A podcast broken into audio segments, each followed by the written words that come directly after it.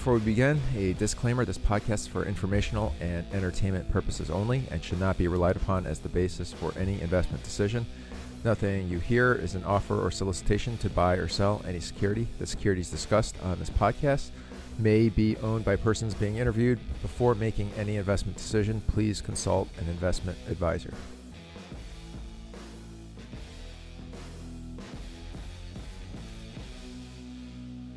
All right, hello everyone. Before getting into this, uh, just want to give some background.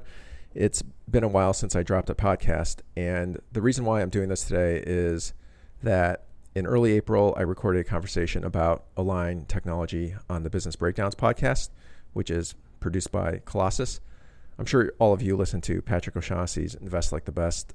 He has another spin off series called Business Breakdowns, which is really good. And if you like my stuff, you will definitely like Business Breakdowns. So you should sub- subscribe to that. So we recorded, and I frankly didn't do a great job on it. Um, the interview was messy. They found someone else who's more qualified to talk about this industry, and they mercy killed my recording. So, so yeah, I mean, podcast it's just never really been my forte. But look, I had some notes that I had worked on for for that podcast, and I thought rather than have this all go to waste, why don't I just record on my own boutique podcast channel? So that is what I am doing here. So Align Technology is the company behind the Invisalign brand of clear aligners. And so those are the clear removable plastic trays that are used to straighten out misaligned teeth. There are somewhere around 14 million malocclusion cases started every year. So malocclusion, by the way, when I say that, that just means misaligned teeth. Um, and 80% of those 14 million cases are still corrected with traditional wires and brackets, which implies that Align, with its 1.9 million case starts per year, has something like 70% market share of everything else. So we've all heard of Invisalign. I think we're all pretty familiar with clear aligners by now. But back in 1997, when Invisalign was founded, these clear aligners were basically seen as a gimmick. They weren't really seen as um, as a real orthodontic appliance, and um, you know, orthodontists were trained in wires and brackets. They took a lot of pride in doing these cases by hand, and they were generally very skeptical of the idea that you could fix crooked teeth with plastic trays. And so, yeah, these wires and brackets, they were sold by companies like Dentsply and 3M, Ormco. And um, this was a B2B sale. So patients didn't know or care about the brand of their braces. And what Align basically did was they created a consumer brand around clear aligner technology. So they had the whole market to themselves for um, for for a while because the incumbents were realizing steady cash flows from selling these conventional braces, and they weren't going to cannibalize that business by making a big speculative bet on a product that nobody believed in. So, uh, Align Technology with their clear aligner treatment was really like the first counter positioning. Was really like counter positioning against these these incumbents. The two relevant constituents here are the consumers and the doctors. So Align sells the clear aligner treatment to the orthodontists, who then mark it up and then sell it to the consumers. And the value proposition for the consumers um, is is pretty straightforward. It has to do with comfort and aesthetics. So instead of having these visible metal wires, they're wearing a clear piece of plastic that can be hard for other people to notice. It's more comfortable because you don't have the wires and brackets rubbing up against soft tissue. It's more convenient because they don't have to make as many trips to the orthodontist for, for these mid treatment checkups. And then, um, as far as orthodontists go, the, the questions really come down to, you know, does this work? Is it economic for me? And do patients want this? So, as I said, orthodontists were skeptical of this product at first, but they started feeling the pressure from two sides. Align was doing a ton of brand marketing, so consumers started asking for Invisalign by name, and clear aligner technology got better and better over time, and doctors felt more comfortable prescribing it. The economics were also better. So, what orthodontists realized was that even though they were paying more for Invisalign than wires and brackets, four or five times as much in some cases, the Invisalign treatments required less chair time because with traditional braces, the orthodontist has to tighten the wires, whereas with Invisalign, most of the treatment planning is done with software. So I'll talk a little bit about the treatment flow. So what happens is the patient gets their teeth scanned at the orthodontist office. That scan is electronically submitted to an Align lab.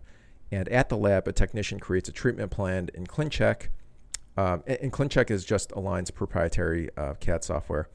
Um, so it goes into ClinCheck, and then the treatment plan is reviewed by the orthodontist for like 10 minutes. And the orthodontist and technician will sometimes go back and forth to get to get the treatment plan right, but this process still saves time relative to tweaking the wires and brackets. So what that means is that um, the orthodontist can treat more patients, and on a per chair hour basis, Invisalign is actually cheaper once the doctor gets past a certain volume threshold. So to be more concrete about the savings here, with wires and brackets, an orthodontist might charge the patient, let's say $6,000 for a malocclusion case, and the doctor will pay like 300 or 400 bucks for the wires and brackets. So the doctor makes like 5600 bucks or 5700 bucks per case. With Invisalign, the doctor charges the patient the same $6,000 and the doctor will pay anywhere between $900 and say $1500 depending on their volumes. So let's just use $1500. The the profits on a $6,000 case are 4500 bucks. So for for a single case, obviously conventional braces are a lot more po- uh, profitable for a doctor you're talking 5,700 profits versus 4,500. But the key is that the total chair time is way lower for Align because Invisalign because there are fewer mid-treatment appointments, um, fewer emergency visits, and and there have been some studies on this. One of them I read was from 2013. I think it was from uh, an industry trade journal, and I can't attest to the accuracy of the study, but the claim was that the chair time is basically cut in half when you use Invisalign. So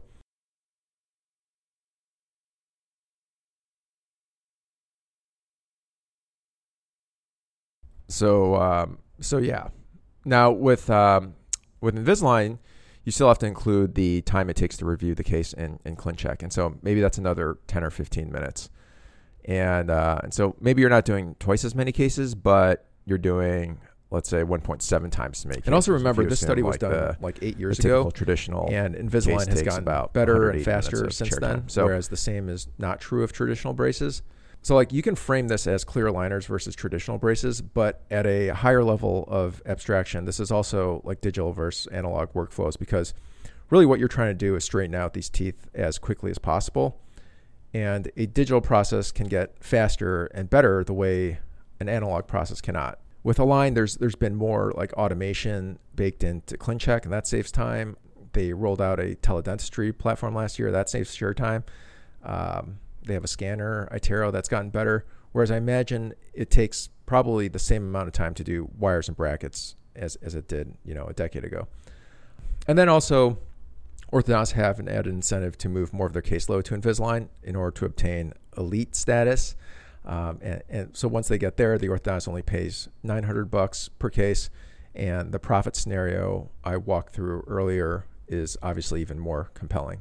So um, Invisalign is the dominant player in clear aligners, and as I see it, the advantage it has basically comes down to vertical integration, patents, and then having a huge start on the competition.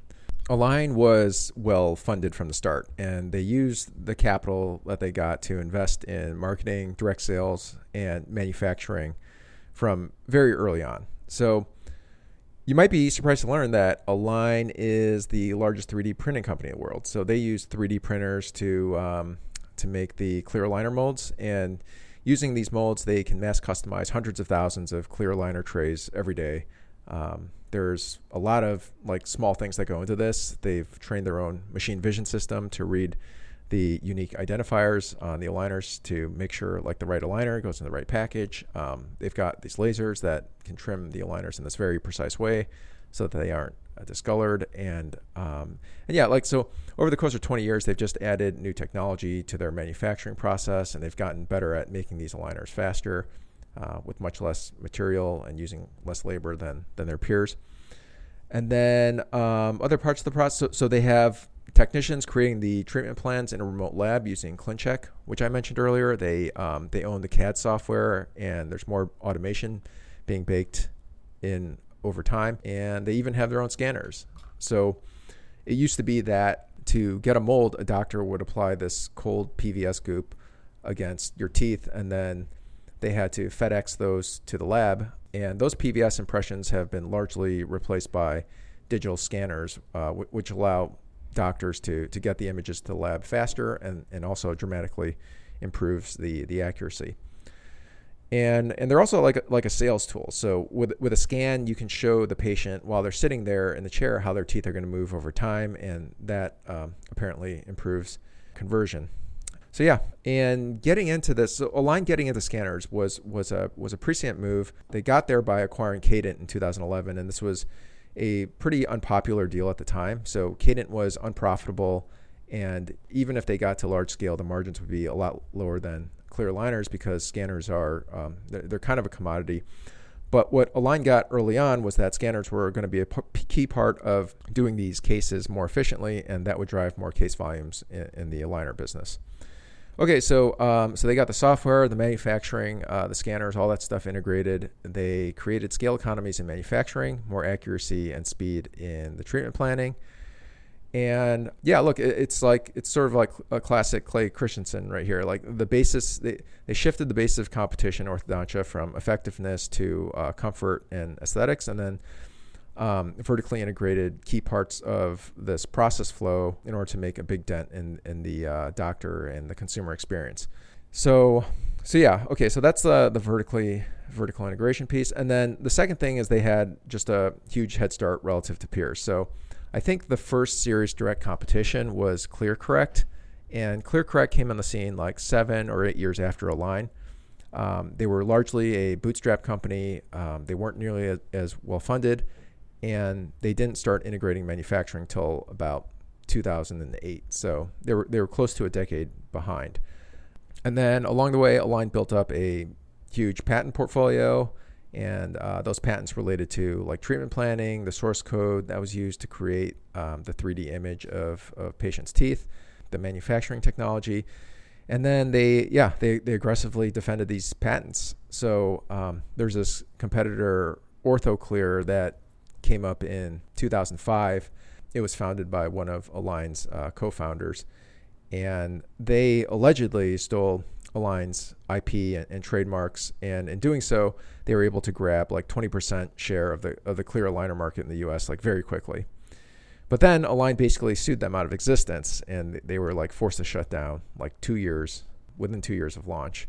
So Align's got a lot of things going for it, but in the past, it's actually been subject to a lot of negativity by investors, at least in the circles I roll in. And and my sense is that a lot of this like kind of ties back to the intuition that well, like this is just a piece of plastic that moves teeth. Anyone can make that, and no one should be earning like 25% EBITDA margins on this. And when some of their key patents expire, they're going to be swarmed by competitors who will underprice them. So, so yes, like um, key patents related to digital treatment planning and CAD technology have expired over the years. That's true. And, and it's important. So, like, there's this company called ULab that launched uh, competing CAD software in 2018 after some of Align's patents rolled off a, a year earlier.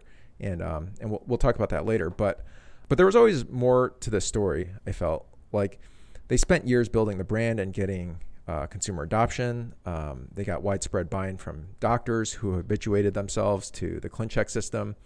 Uh, the case volumes brought scale economies in manufacturing, which allowed for reinvestment in marketing and product development, more experience treating harder cases, which in turn drew in more adoption by orthodontists.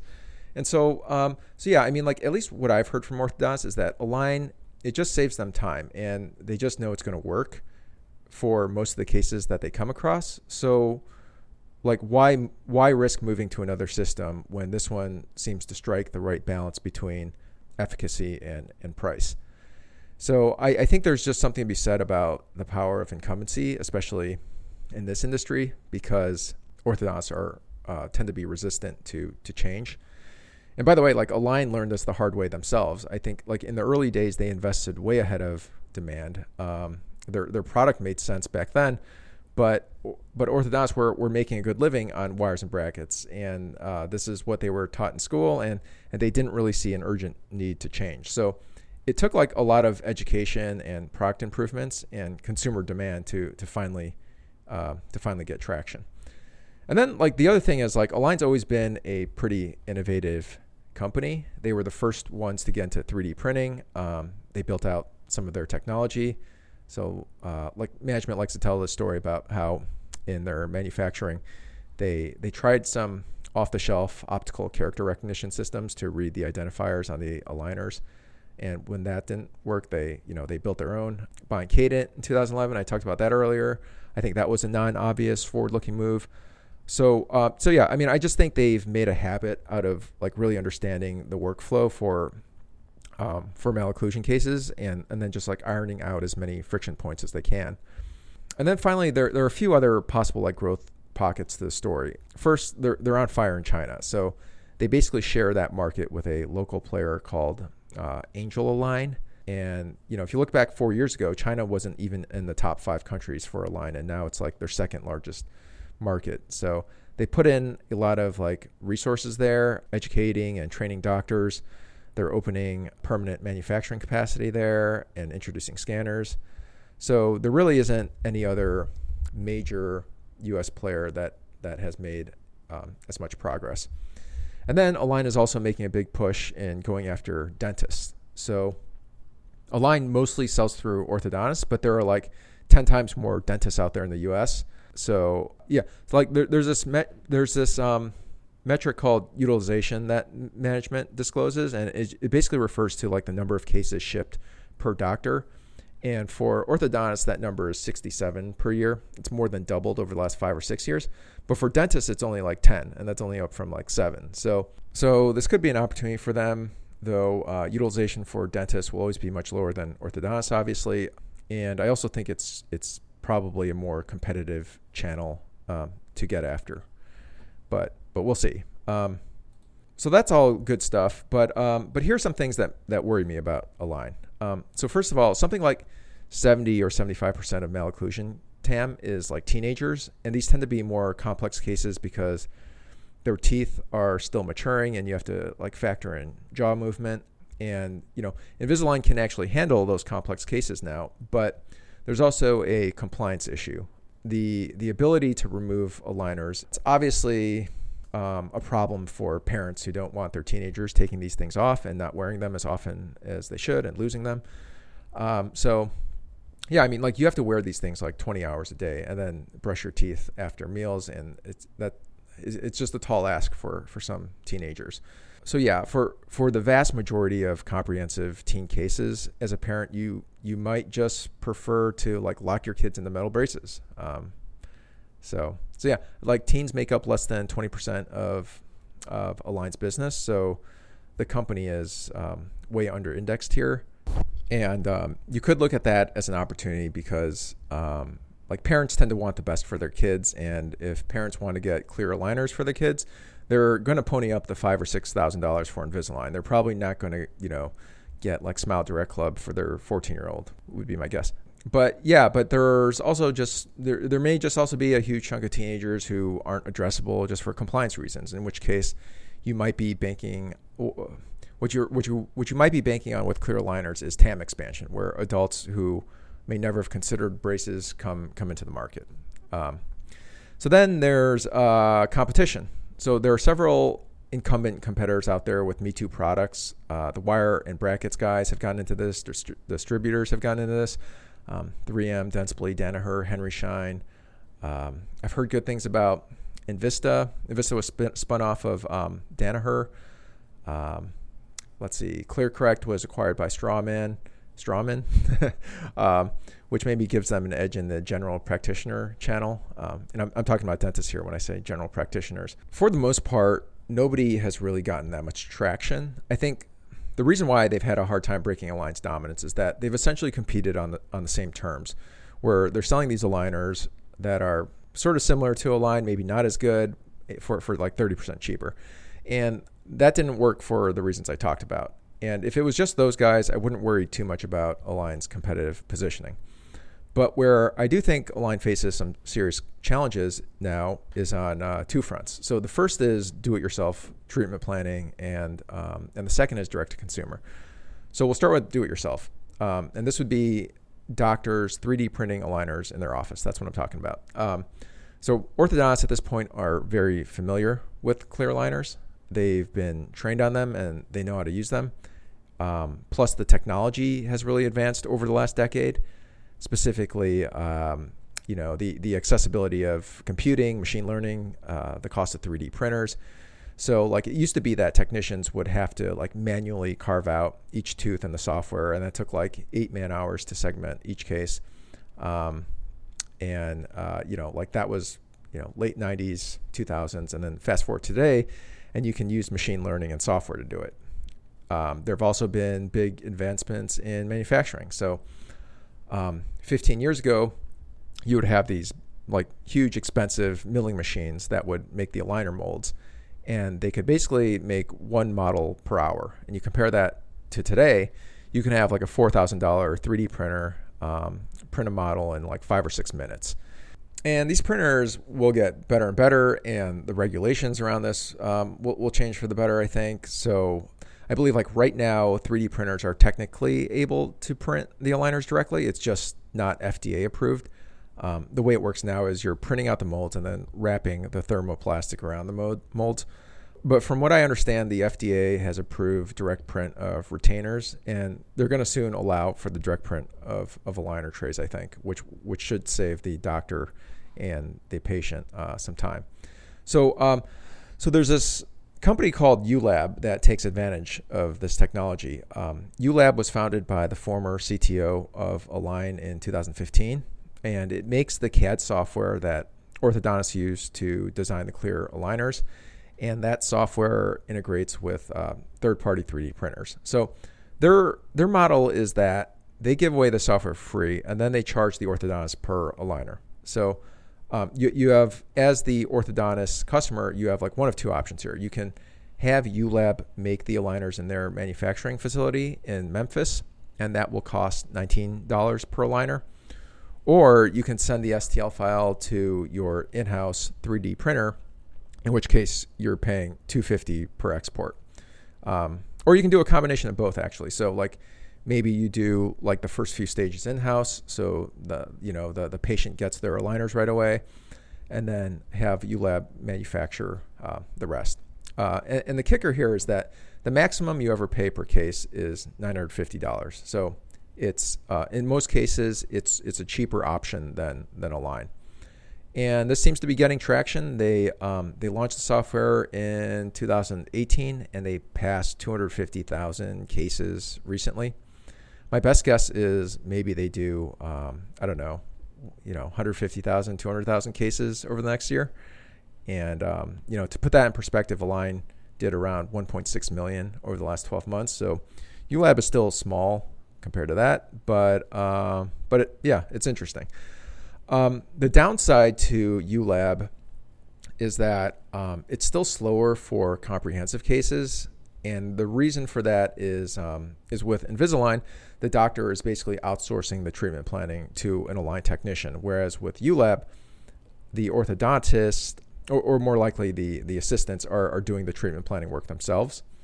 But I don't know, like ULab software, I'm sure will get better at handling these more compre- comprehensive cases over time. So, so manufacturing, uh, yeah, I don't know, manufacturing these aligners on, on your three, own 3D printers, it's still kind of a, a fringe practice, but um, but I can definitely see it catching on as the software gets better and the 3D printers get cheaper and, and faster. And then the other downside, I guess, to to ULab is that orthodontists don't get the Invisalign brand.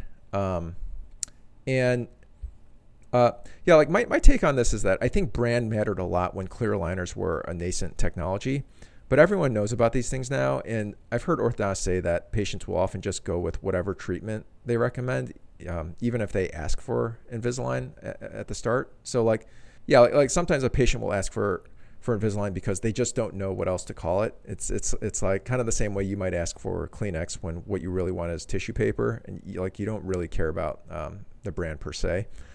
So let's see. Like, oh, here's another thing. So like another pushback that um, that you might give to ULab is that Align has all this case volume data that ULab doesn't have, and um, and this data advantage is something that Align's management brings up a lot. So they've done something like 9 million cases over their life. And the, the idea is that um, they can use data from these cases to accurately predict how teeth are going to move in a way that takes into account like all the different biomechanical knock-on effects but yeah, I don't know. This this claim has always seemed like somewhat overstated because it's not like Align is getting a complete scan of the patient's dentition at every stage of the treatment process. Like the, the doctor isn't taking another scan at month three and then month six and month nine and then sending those to Align, right? So like all Align really sees is that initial scan. So they don't really have any insight into how each case is progressing o- over time. Now, the initial scan is important for segmentation. Um, so, segmentation is this step where you're identifying each tooth in the software. So, um, you, you, know, the software is told, like, here's the canine, here's the first molar, here's the central incisor. But it's not like so much that you need like tons and tons of data. So I was talking to like a former Align employee who works uh, in R and D about this, and even in that initial segmentation process, there's there's likely a plateau to how much data, how much that data helps. Like having 9 million cases probably doesn't help you that much more relative to having like only 3 million cases or, or maybe even 1 million cases. Now, having said that, where, where I think case volumes could be helpful beyond segmentation is, is that like while you're not getting that longitudinal data for each patient, you might still get a sense for how teeth develop, um, like the speed in which they move in, in teenagers or um, you know how big each tooth eventually gets just by looking at patients across um, different age groups and plus there are um, you know some cases that may not go according to plan and the doctor has to like take a second scan and send that scan over to Align.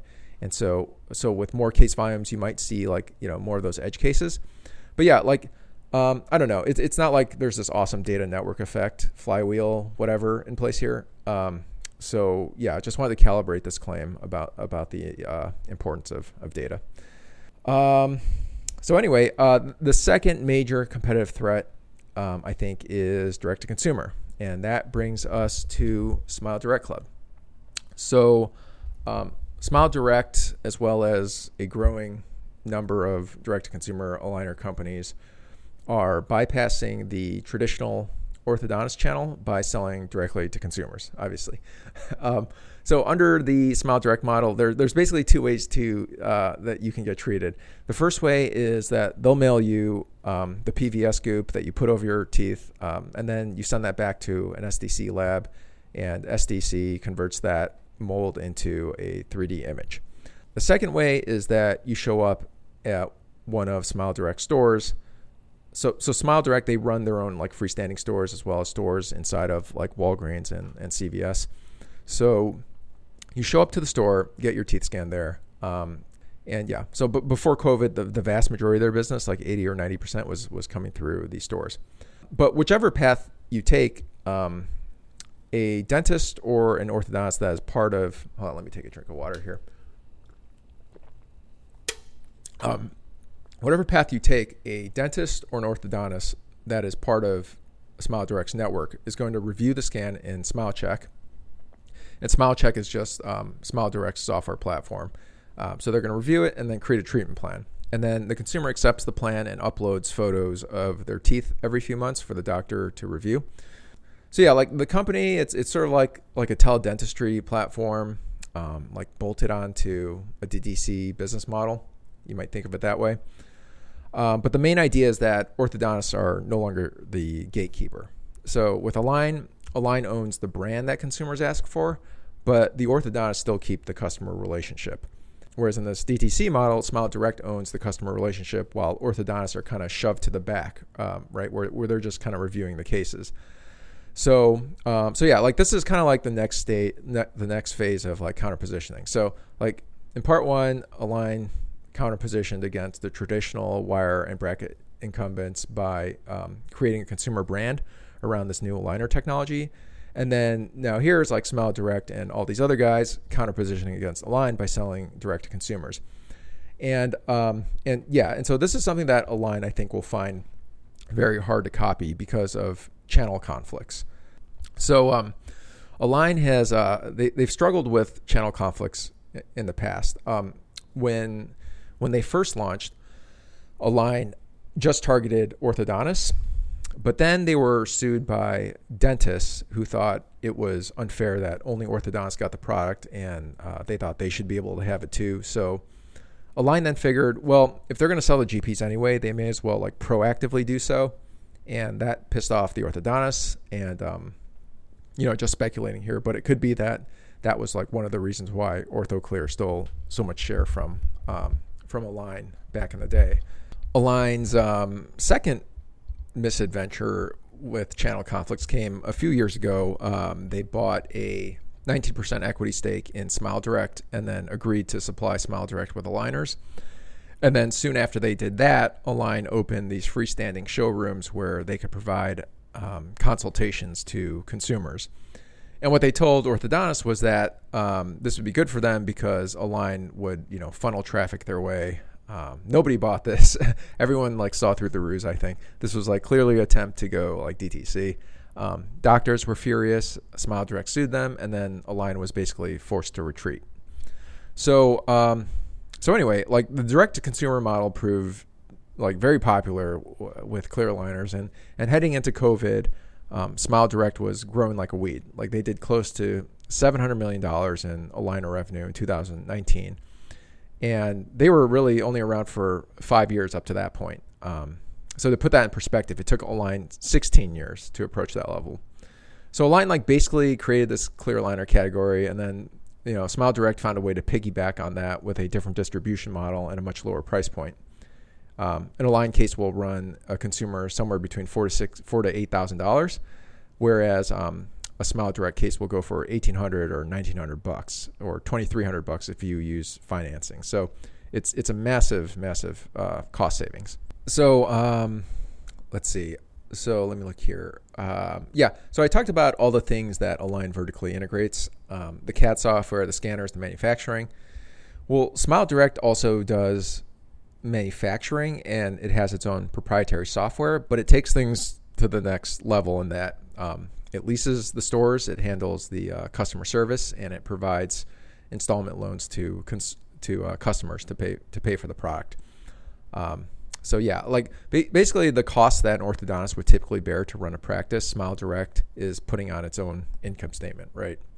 So they're like doubling down on vertical integration in the hopes that by doing so they can offer a better customer experience and then get the volumes to realize scale economies.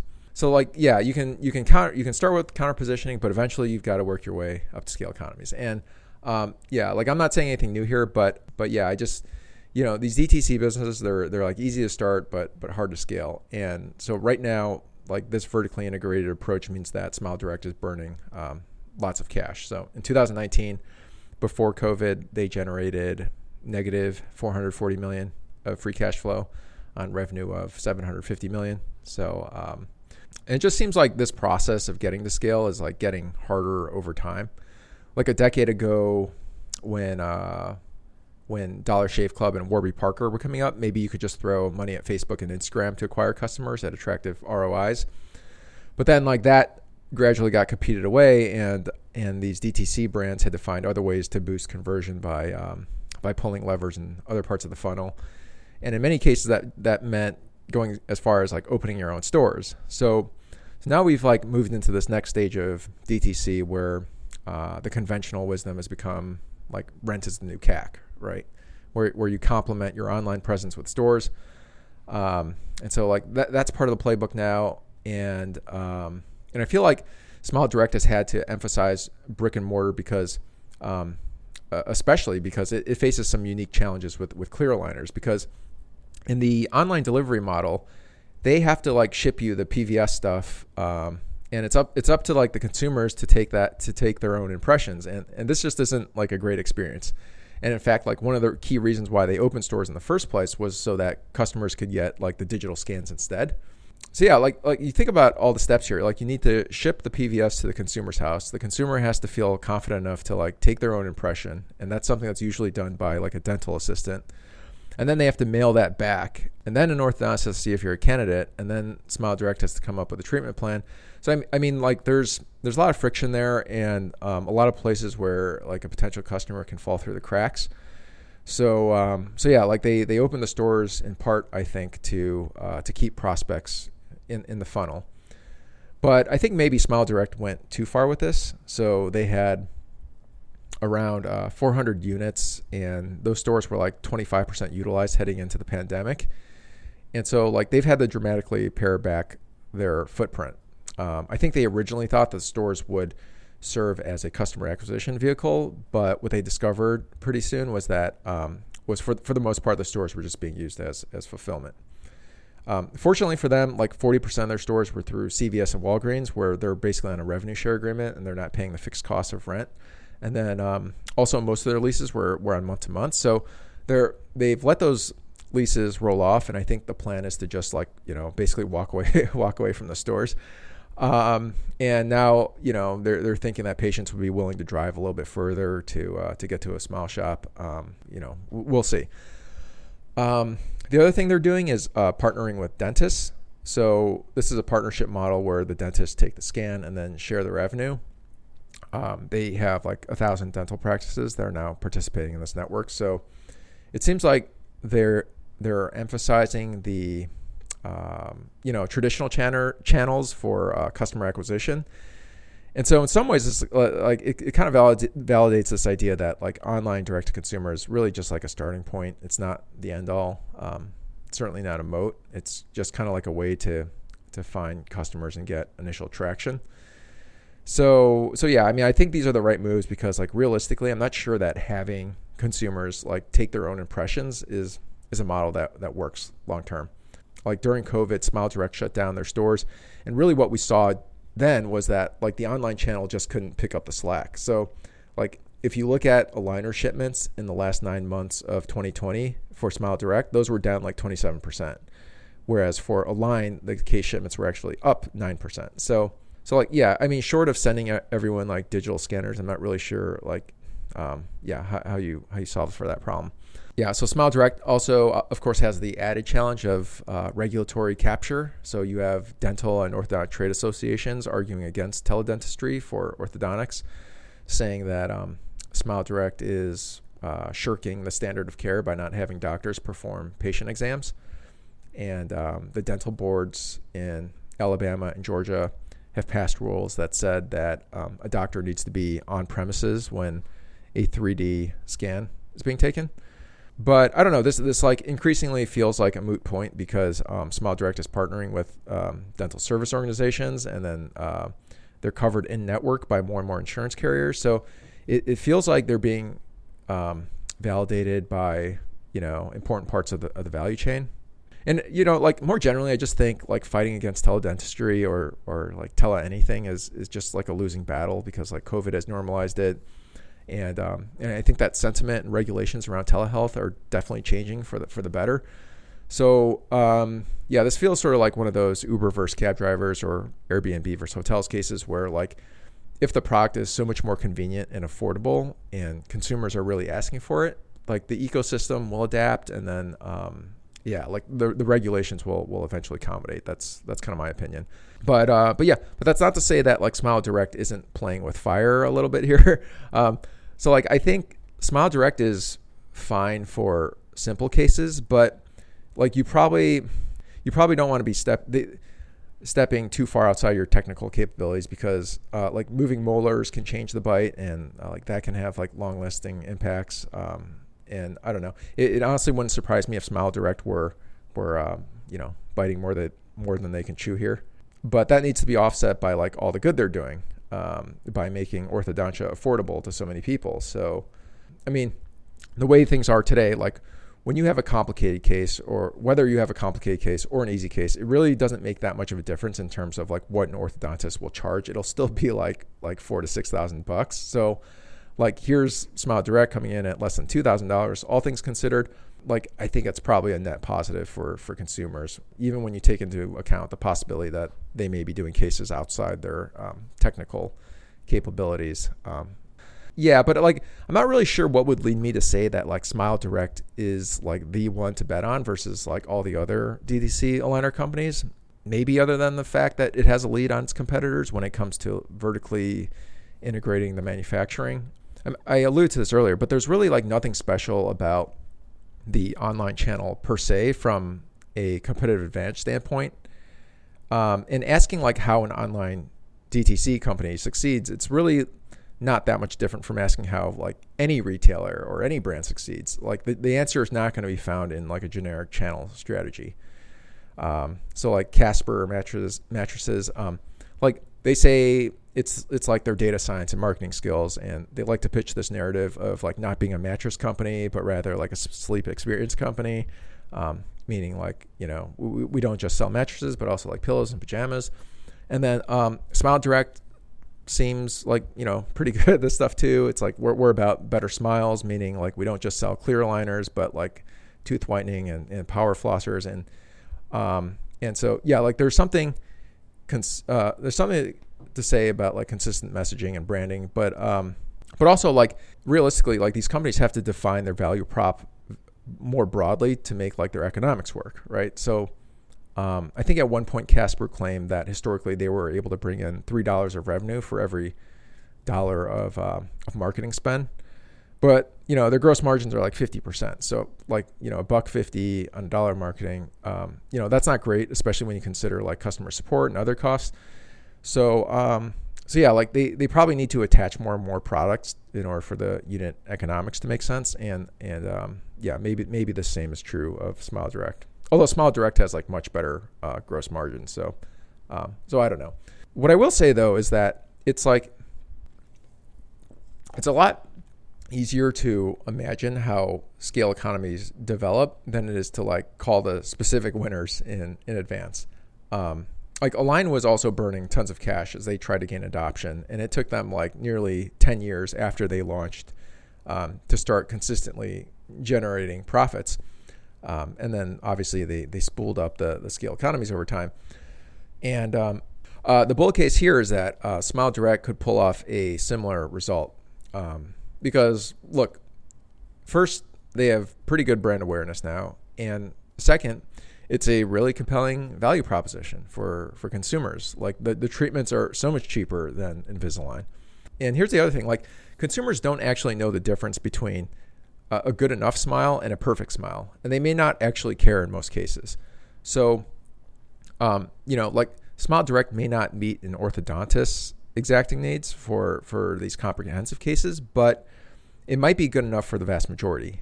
And and in fact, like Smile Direct says up front, like the goal is not to produce like a perfect smile, but just to make your smile better. So yeah, like you can imagine a scenario where um, you know the, the, low price point attracts volumes. They scale the manufacturing. They bring down their unit costs, which allow them to reinvest more aggressively than peers in customer acquisition, which um, brings in more consumers, which brings in more doctors to their network reviewing the cases, which means faster turnaround times, which in turn creates a better experience and draws more customers, more opportunities to cross sell toothpaste and night guards. So there are like these reflexive properties to scale.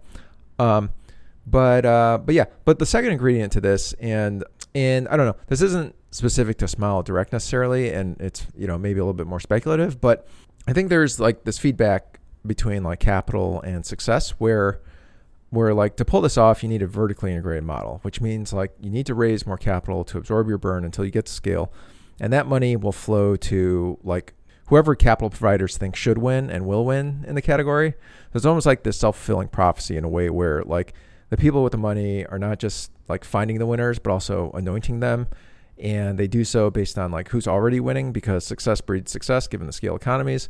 So yeah, and it feels like right now, uh, like that player in DTC is like like Smile Direct. Um, so they have uh, like a pretty dominant share in uh, in that channel, I think, and and for now, I think they're the only ones vertically integrating the manufacturing. Um, but I'm sure you know others will will follow suit. And yeah, like the the markets have just been like super accommodating. So like Smile Direct's cash burn really just hasn't mattered from like a survival perspective. They secured like a $500 million credit facility. Then they did like a 650 convert, and that 650 was upsized from 350 million, and this was like you know zero coupon, 40% out of the money. So yeah, I mean it's it's kind of incredible like the terms on which some of these companies are um, are uh, raising raising capital. But yeah, so switching back to Align, as far as I can tell, most of the competitive impact, whether that be from um, do-it-yourself 3D printers or from direct-to-consumer, has been uh, um, limited to the low end of the market. And whether competition is having like an impact on Align's numbers today, it's it's like sort of ambiguous. Um, like their ASPs have been trending down for years. Um, that could be pricing, but it could also be like a mix issue because the less complex cases have also been growing, um, or it could be like doctors getting volumes for uh, volume discounts for ordering more cases. There's also like an accounting dynamic to take into account because like part of the revenue is deferred if you use like extra aligners, and that can lead to a case where you're like selling these lower priced cases, but um, but those could show up as higher ASP just because you're recognizing revenue faster. Um, so so I don't know, like um, yeah, you, you, same thing with like gross margins. So like gross margins for their aligner segment have been trending down for for years. But even here, like like that could be pricing and competition, but it could also be like manufacturing costs being front loaded or volume discounts. Yeah, I, I don't think that management has really explained what's going on um, there very well. But um, but I don't know. So if if orthodontists are like forced to take their prices down to match Smile Direct, the scenarios I think play out here are, you know, either one, the orthodontist eats the lower prices even as they continue paying Align what they did before. Two, Align takes the margin hit, so Align charges lower prices to the doctor so that the doctor can uh, maintain their unit profits. Or, um, or three, Align has to find other ways to save the doctor money by helping them to do um, these cases more more efficiently. And I think like probably all three of these factors are are at play to varying degrees but yeah, so like on that third point, like what you've seen over the last years, Align is trying to, you know, like help doctors um, save time. So they've rolled out like a teledentistry platform where like patients can make virtual appointments. Um, they're be- embedding more AI into this platform for like virtual case follow-ups, and um, they're rolling out this business consulting service to help GPs and orthodontists um, digitize and streamline their workflows. Um, and they've had to accelerate this because of COVID. But uh, but I think like more generally, they're they're launching these um, time saving tools so that doctors can handle more cases and then preserve profitability that way.